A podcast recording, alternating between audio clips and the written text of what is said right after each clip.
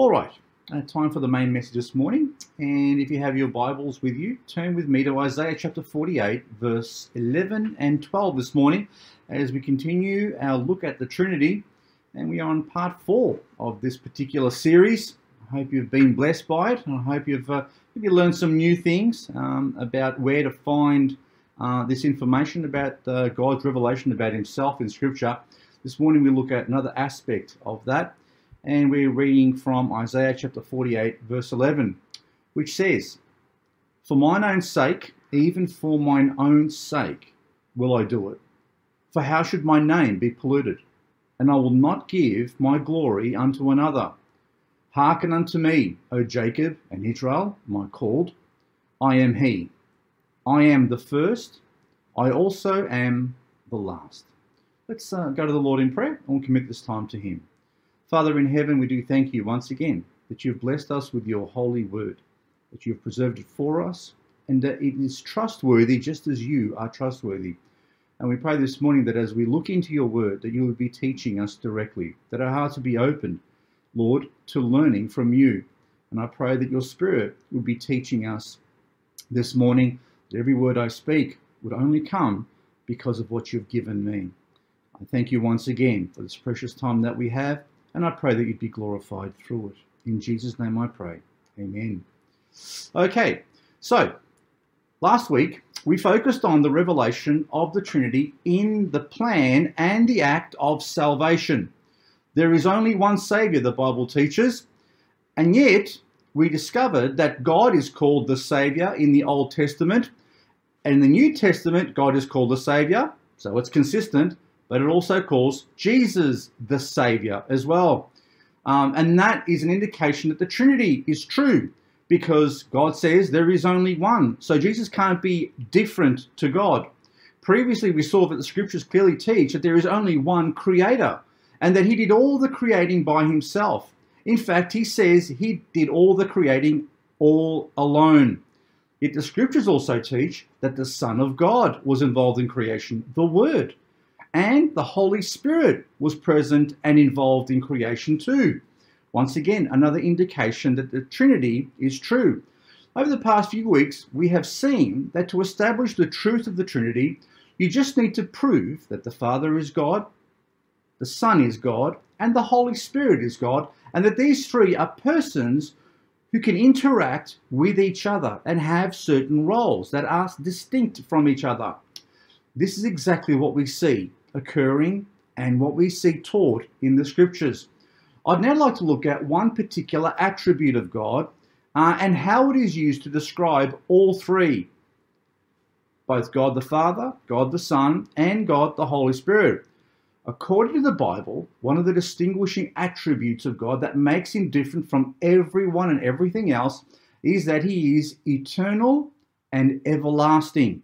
He is not like his creation, confined to time. He is not subject to it, he is not restrained by it, he is not subject to time at all. He made time. Unlike us who are locked in time, he is not. We are bound to a particular point in time.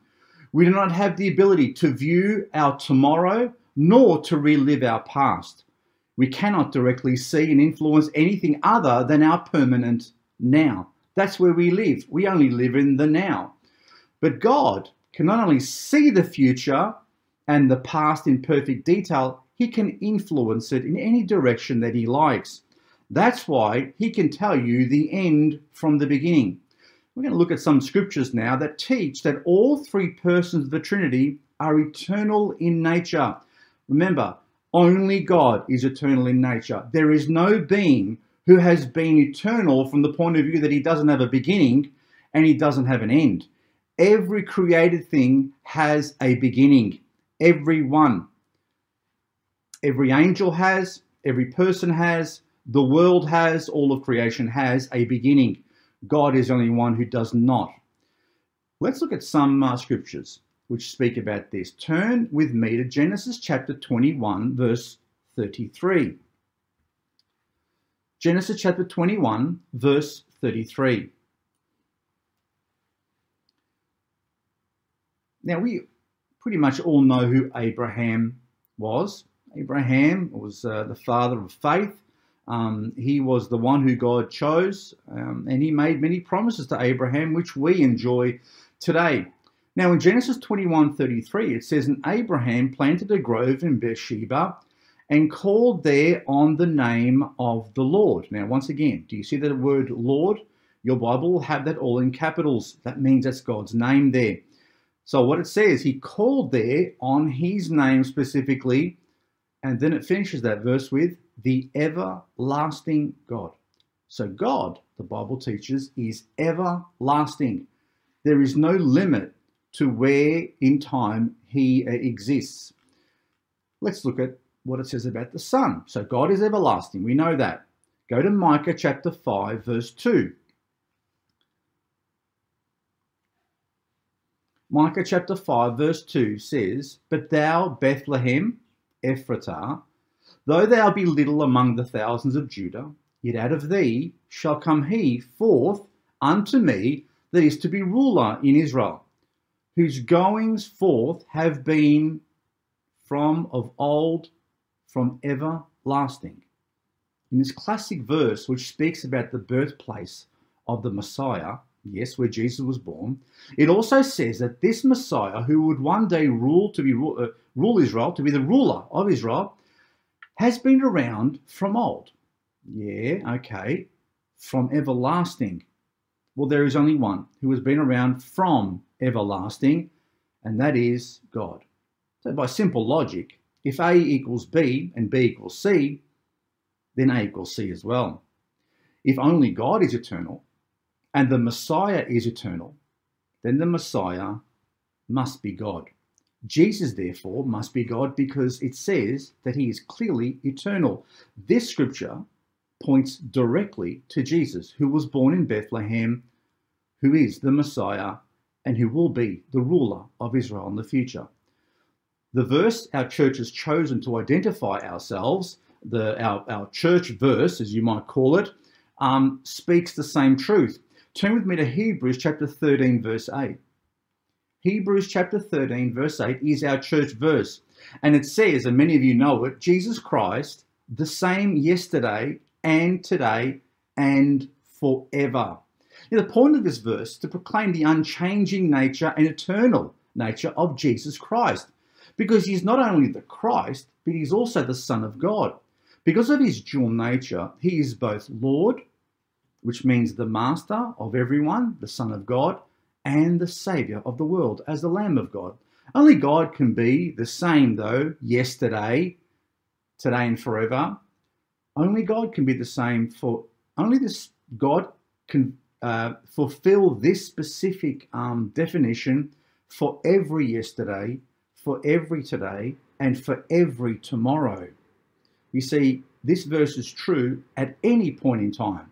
So it doesn't matter how far back you go, God is always there yesterday. And it doesn't matter how far forward you go, God is always there tomorrow. So this verse is speaking about the eternal nature of Jesus Christ, who is the eternal God who never changes.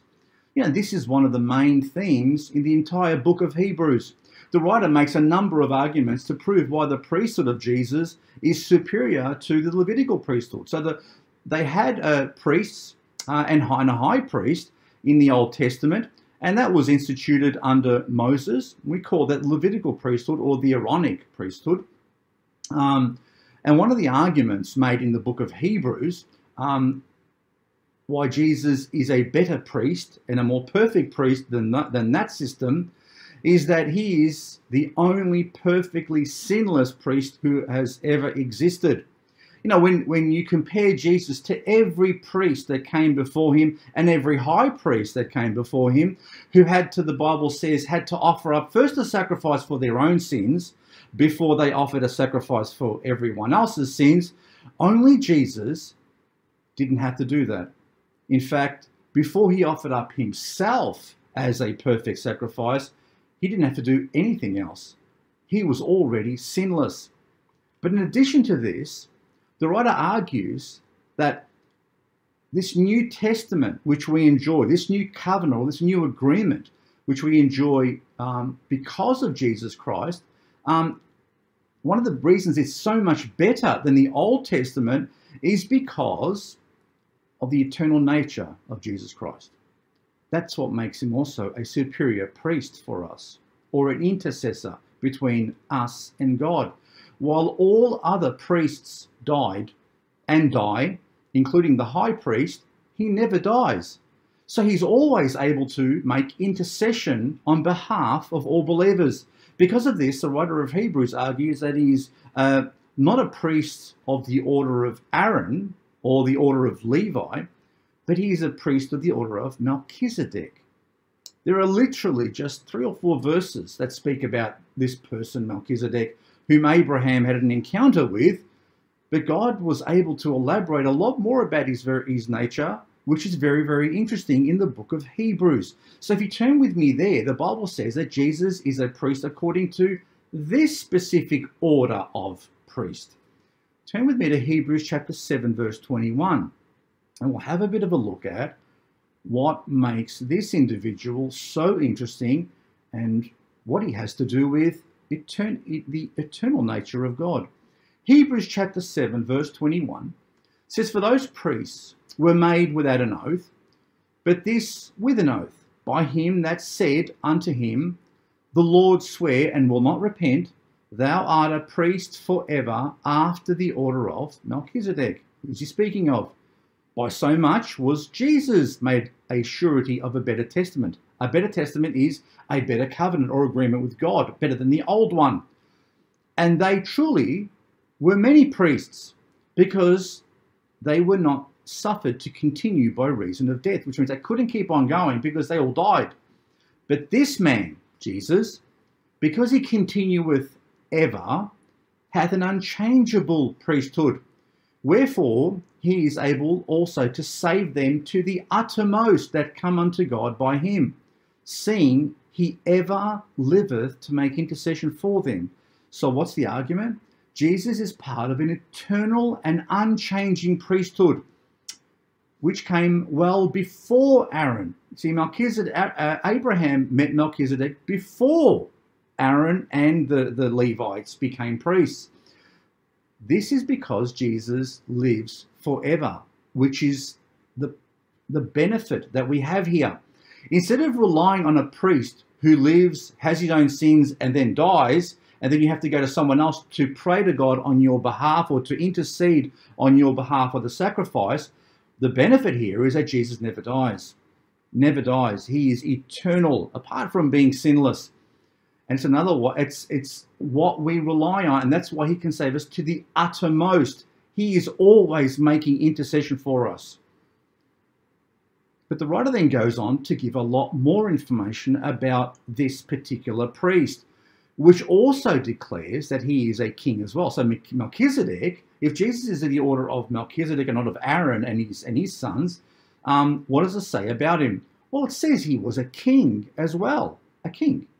Well, pay attention to what he was king of and what his nature was in terms of his lifespan and lineage. Pay careful attention to Hebrews chapter 7, verse 1 to 4 while I just get myself a drink. Hebrews chapter 7, verse 1 says, For this Melchizedek, king of Salem, uh, priest of the Most High God, who met Abraham returning from the slaughter of the kings and blessed him, to whom also Abraham gave a tenth part of all, first being by interpretation king of righteousness, and after that also king of Salem, which is king of peace, without father, without mother, without descent, having neither beginning of days nor end of life, but made like unto the Son of God, abideth a priest continually. Now consider how great this man was, who whom even the patriarch Abraham gave the tenth of the spoils. Now, who do you give a tenth to? Well, you give a tenth to God, right? But have a think about it. Have a think of what you've just read about this specific person who met Abraham many, many years ago. In fact, around 1,700 years before Jesus was born. But many wonder about the identity of this particular person and wonder who he was and where he came from. Why does the scripture say here that Jesus is a priest of the order of Melchizedek and not of Aaron? Because Melchizedek was clearly eternal. The conclusion is inescapable here. Have a look at the evidence about who he is. He is the King of righteousness and the King of peace. Meaning he wasn't really an earthly king at all. He wasn't really the king of a, of a, a city or place like that. It says he's the king of righteousness and the king of peace. Hmm, but aren't these attributes that God clearly describes to himself? I mean, who is righteous in this world? Which king is righteous in this world? And which and who do we know as the Prince of Peace? Well, let's continue. He didn't have a father or mother. No. He Didn't have any ancestors, for that matter. Uh, by all definitions, how can he even be human if he doesn't have a father or a mother or any ancestors that went before him? Um, now's the clincher. He had no beginning, and there's no end to his life but he was like the Son of God. You know what? Only God is eternal. Only God has no beginning and no end. Only God has no mother or father and doesn't need one. Only God has no ancestors who went before him. Melchizedek was a manifestation of the Son of God before he came to the earth to be born of a virgin in Bethlehem. The Son of God came down as Melchizedek around 1700 years before he would be born in Bethlehem. Jesus is after the order of Melchizedek because Melchizedek was the Son of God. He was Melchizedek. He is eternal because he is God. Only God has no beginning or end of days. Not even an angel has a beginning, has, has not a beginning. He has to have a beginning. So Mel- Jesus is a priest after the order of Melchizedek because the Son of God came in that person before he was born, because he is the same person. Let's look at what it says about the Holy Spirit, though. So we, we know that God the Father is eternal and everlasting. We know that the Son is eternal and everlasting and has this eternal priesthood with no beginning and no end. But it also tells us that the Holy Spirit is eternal as well. And this is the very point of the first verse in Genesis. Genesis starts, Genesis 1 1 starts with, In the beginning, God. It doesn't say, In the beginning, God came to being. It just says in the beginning, God was already there. In, in other words, where there, wherever there is a beginning, God is already there. And what we see in that beginning is that He made the beginning, and the Holy Spirit and the Word were already there. The Holy Spirit was already hovering over the face of the waters, He was already active. In fact, in the book of Hebrews again, the Holy Spirit is called eternal as well. So turn with me to Hebrews chapter 9, verse 14. Now remember what we're doing here. We're looking to see what the Bible says about the eternal nature of God, because only He is everlasting and eternal. And it's it's saying that God the Father is eternal, God the Son is eternal, and now we're going to read that the Holy Spirit is eternal. They're all described as eternal. Hebrews 9:14 says, "How much more shall the blood of Christ, who through the eternal Spirit offered himself without spot to God, purge your conscience from dead works to serve the living God?" What a wonderful picture of salvation, performed and completed by God himself. The blood of Christ offered through the Spirit to God the Father. There's the Trinity in our salvation and in this, this particular verse, it speaks of the Spirit as being eternal. We serve an amazing God. We serve a living God. living because he doesn't need anyone else to live. He doesn't require anything else to live. In fact, he was already there in the beginning and he will be there in the end and he will outlive and pre live anything else in the whole of creation. God is eternally living. The scriptures make it so clear that Jesus is the second person of the Trinity, uh, Trinity and that he was already existing before the world was formed, and the Holy Spirit is um, already was already existing and is eternal as well. That the conclusion is inescapable. Turn with me to John chapter one, verse one. As we look at now, we go back to this to the Son of God. We go back to Jesus' pre-existent state before he was born.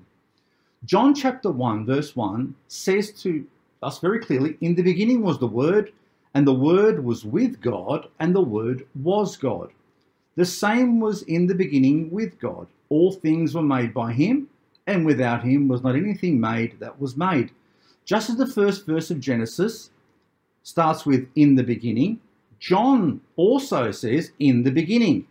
John clearly states the Son of God was not only there in the beginning as the Word, but was distinct from God the Father, because it says not only says he was he was with God, it says he was God. So how can God how can the word be God and be with God at the same time? Because the point John is trying to make here is that God the Son is distinct from God the Father. They are both God, but they were together but distinct.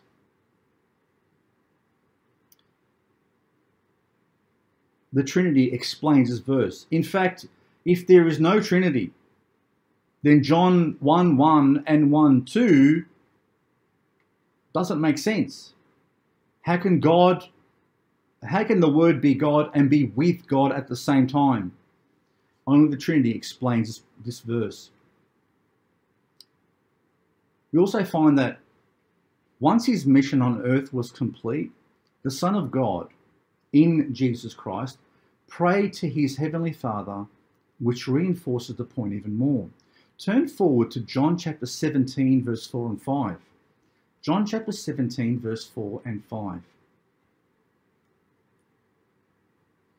Have a listen to what Jesus says to his Father in heaven when he prays.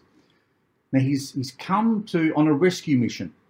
God the Father has sent him to save mankind from sin and he's about to be handed over to the authorities and about to be crucified. His job is pretty much done because that he did everything that he, he did perfectly to that point, and now he was about to be betrayed. John chapter 17, verse 4 says, I have glorified thee on the earth. This is Jesus speaking to the Father. I have finished the work which thou gavest me to do. And now, O Father, glorify thou me with thine own self with the glory which I had with thee before the world was. Did you hear that? Jesus was perfectly aware that he was glorified with the Father before the world was ever created. And now he sought to be glorified once again with God's own glory that he had put aside when he humbled himself to become a man. And just as a side point, the scripture says that God will not give his glory to another. In Isaiah 42, verse 8, if you want to mark this one down, God says, I am the Lord, that is my name, and my glory will I not give to another, neither my praise to graven images. God says he won't share his glory with anyone else. Only God is to be glorified.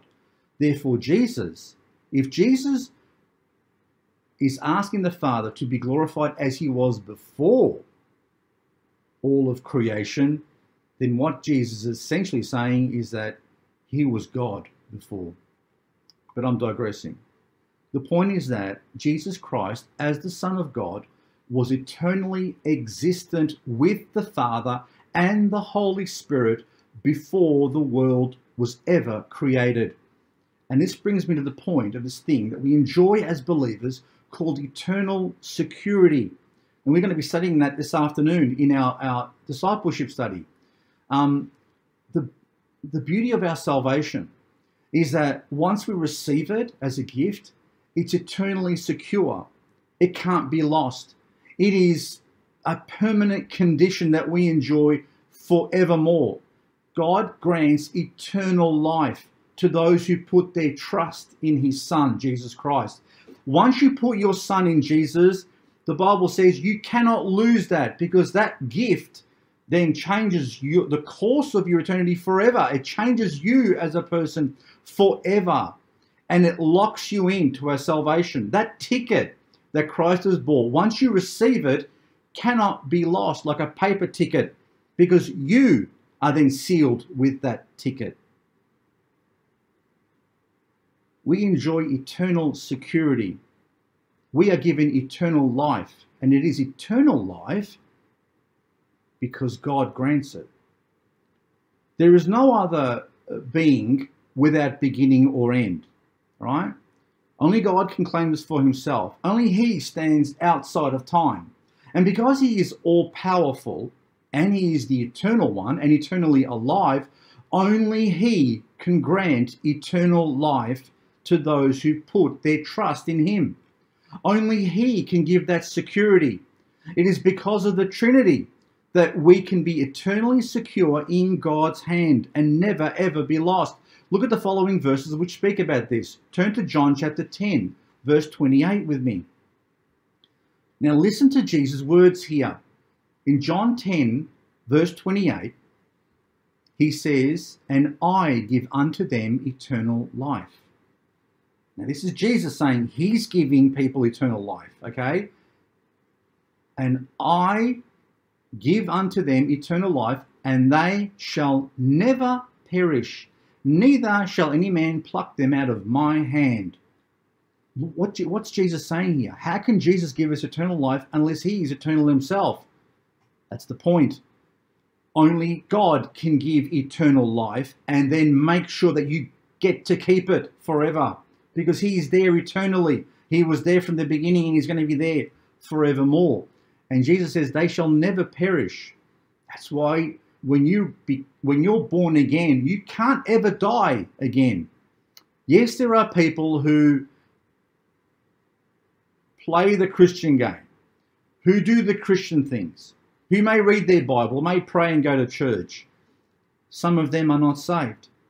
But if you are genuinely saved, you cannot ever be lost because Jesus guarantees it. To be given eternal life means it's eternal, not just temporary.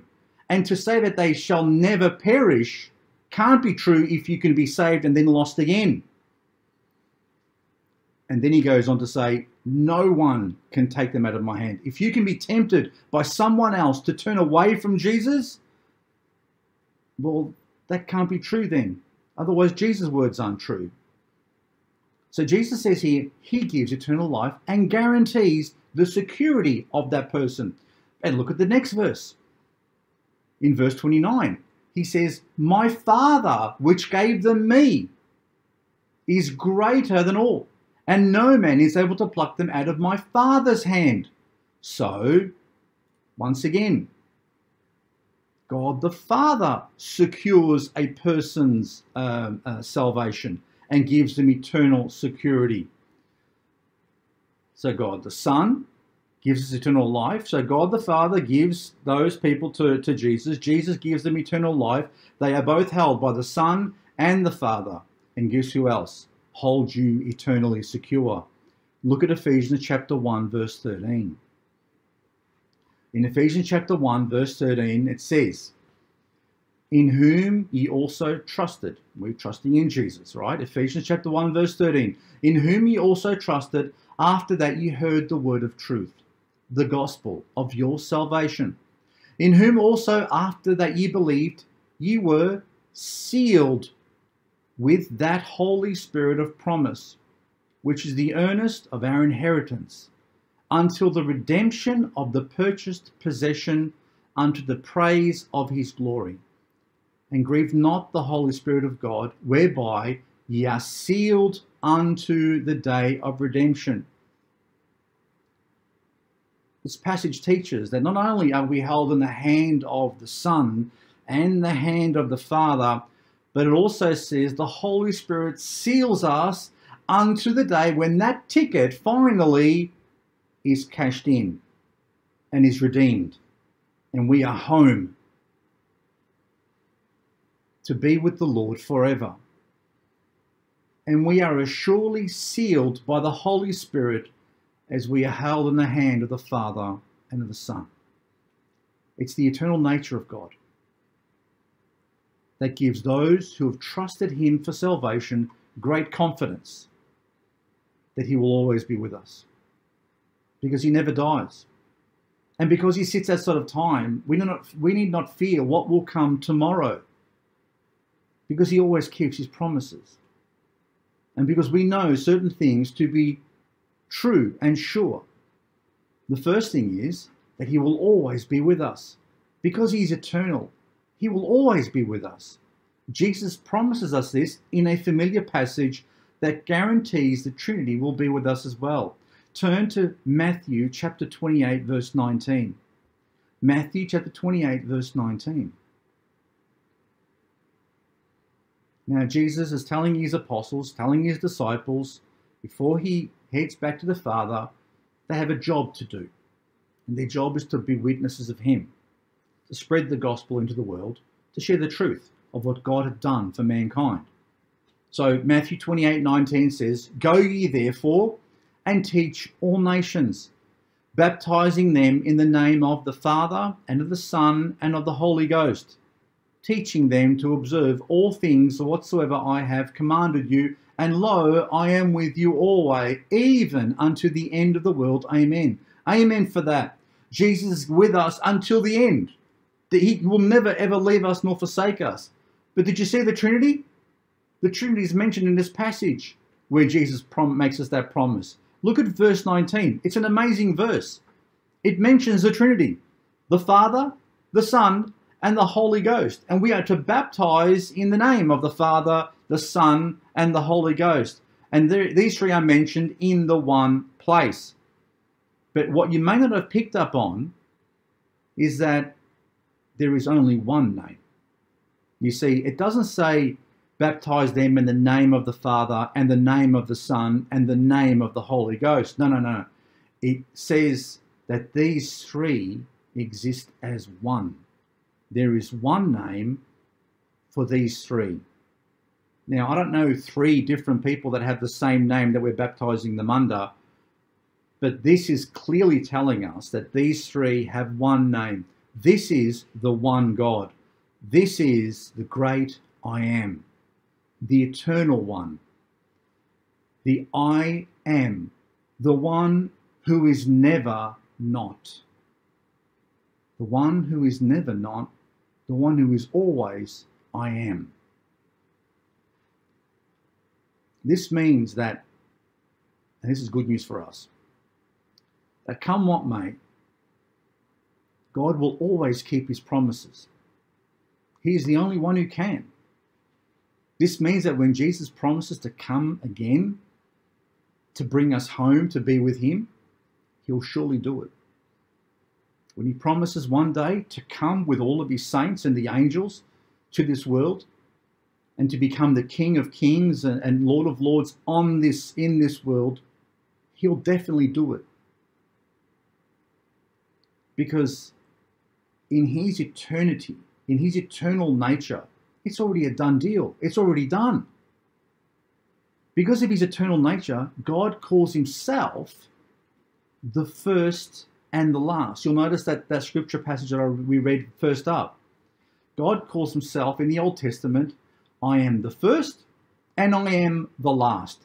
The first, because he is before all other things.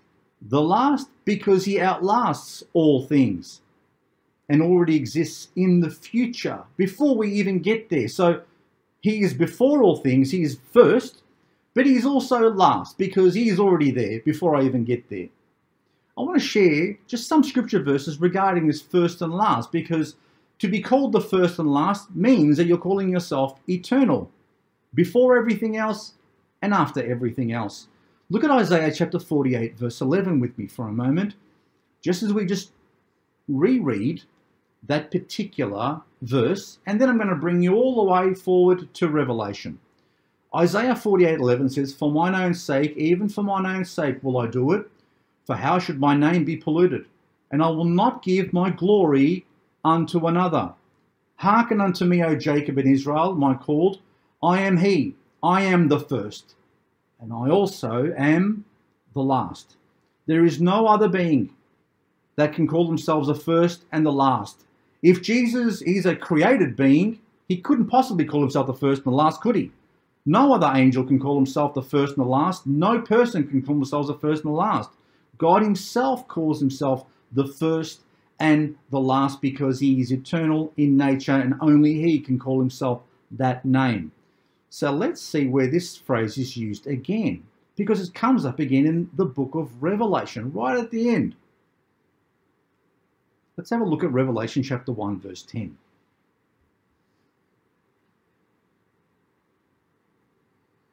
The fact that God is the first and last means he's going to fulfill every promise that he's ever made. And we can have confidence in that. And that's why eternal security is so, so awesome. Revelation 1.10 says, I was in the Spirit on the Lord's day. This is John speaking here? John the Apostle. He says, I was in the Spirit on the Lord's day and heard behind me a great voice as of a trumpet, saying, I am Alpha and Omega, the first and the last. And what thou seest, write in a book, and send it unto the seven churches which are in Asia, unto Ephesus, and unto Smyrna, and unto Pergamos, and unto Thyatira, and unto Sardis, and unto Philadelphia, and unto Laodicea.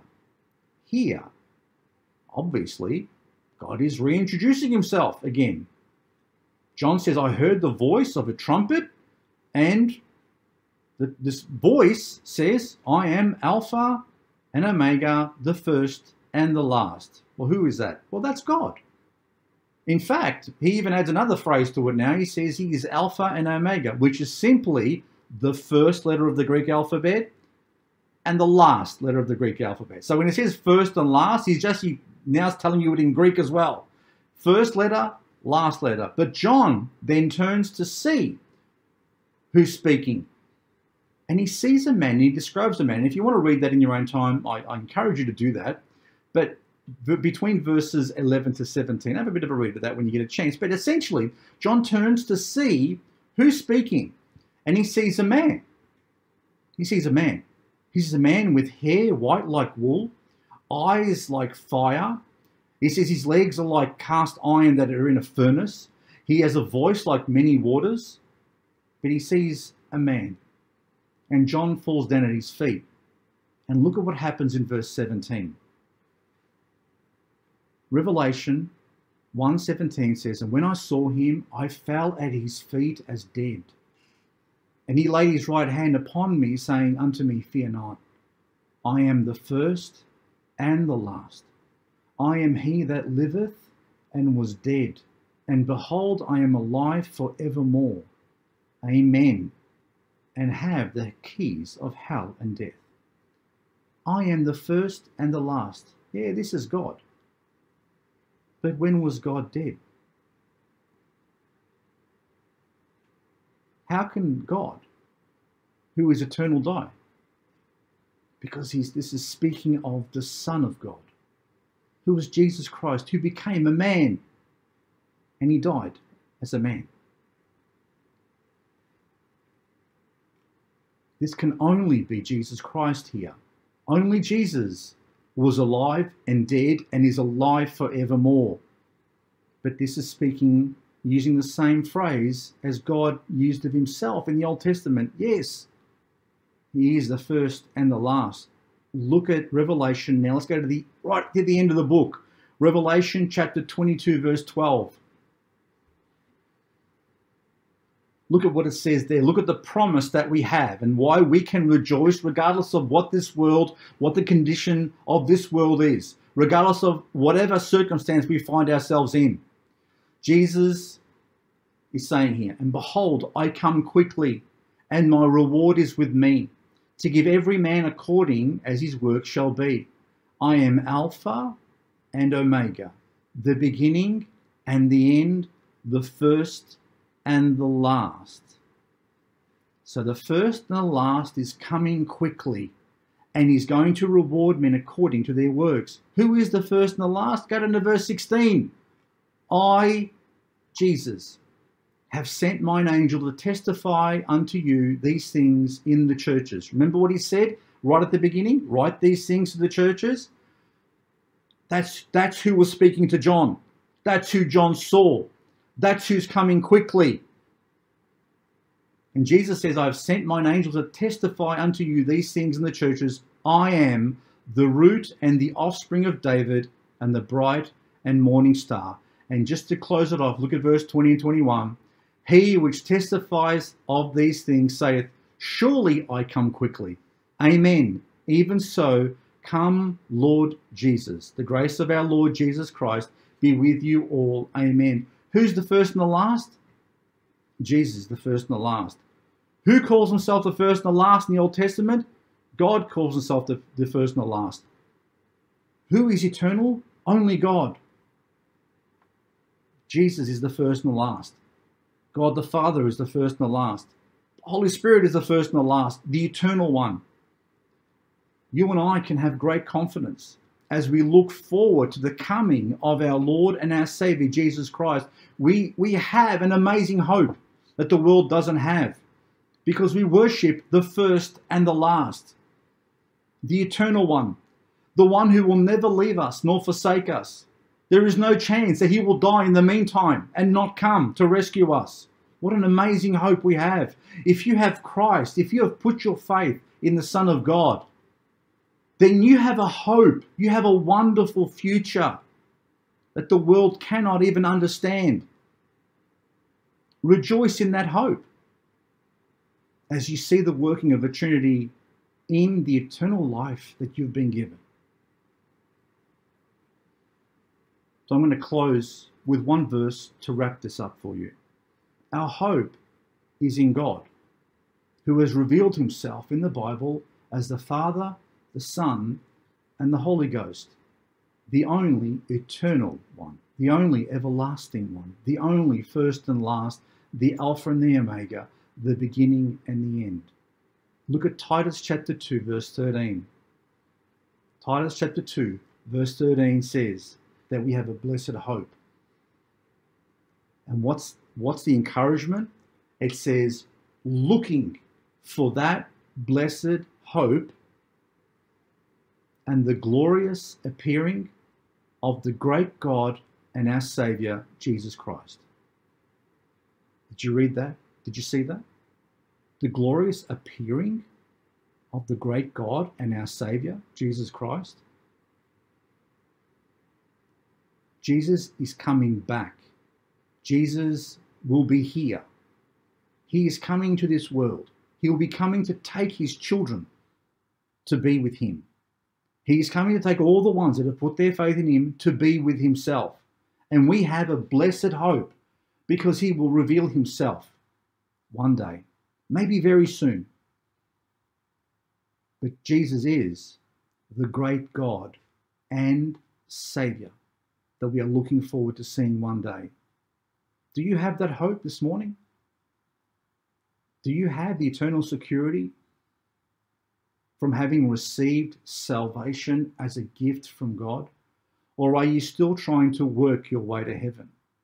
The Bible teaches that we don't get to heaven by works. Yeah, Jesus rewards works, but you don't get to heaven by works because he did the work to get you there in the first place.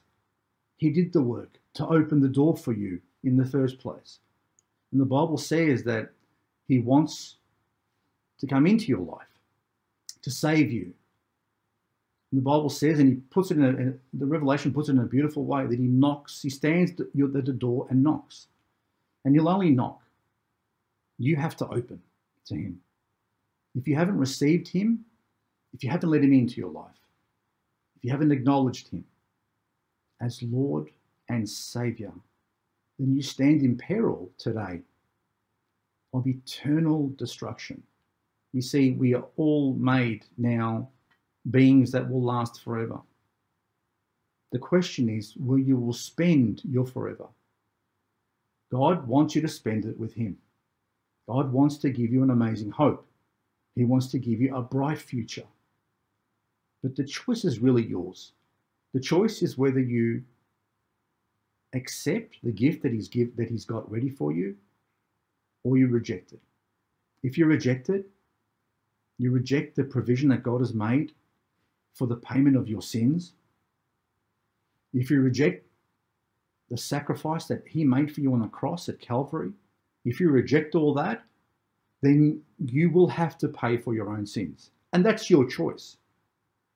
But in the end, there are only two places that you can possibly be with God or not with God. And the alternative is terrible. So I encourage you this morning if you don't know Christ, if you haven't repented of your sins, turn from them and turn to Him and receive Him as Lord and Savior, do it without delay. Because you don't know whether you will die tomorrow, whether you will last another day. These bodies are dying, these bodies are broken. They are not eternal.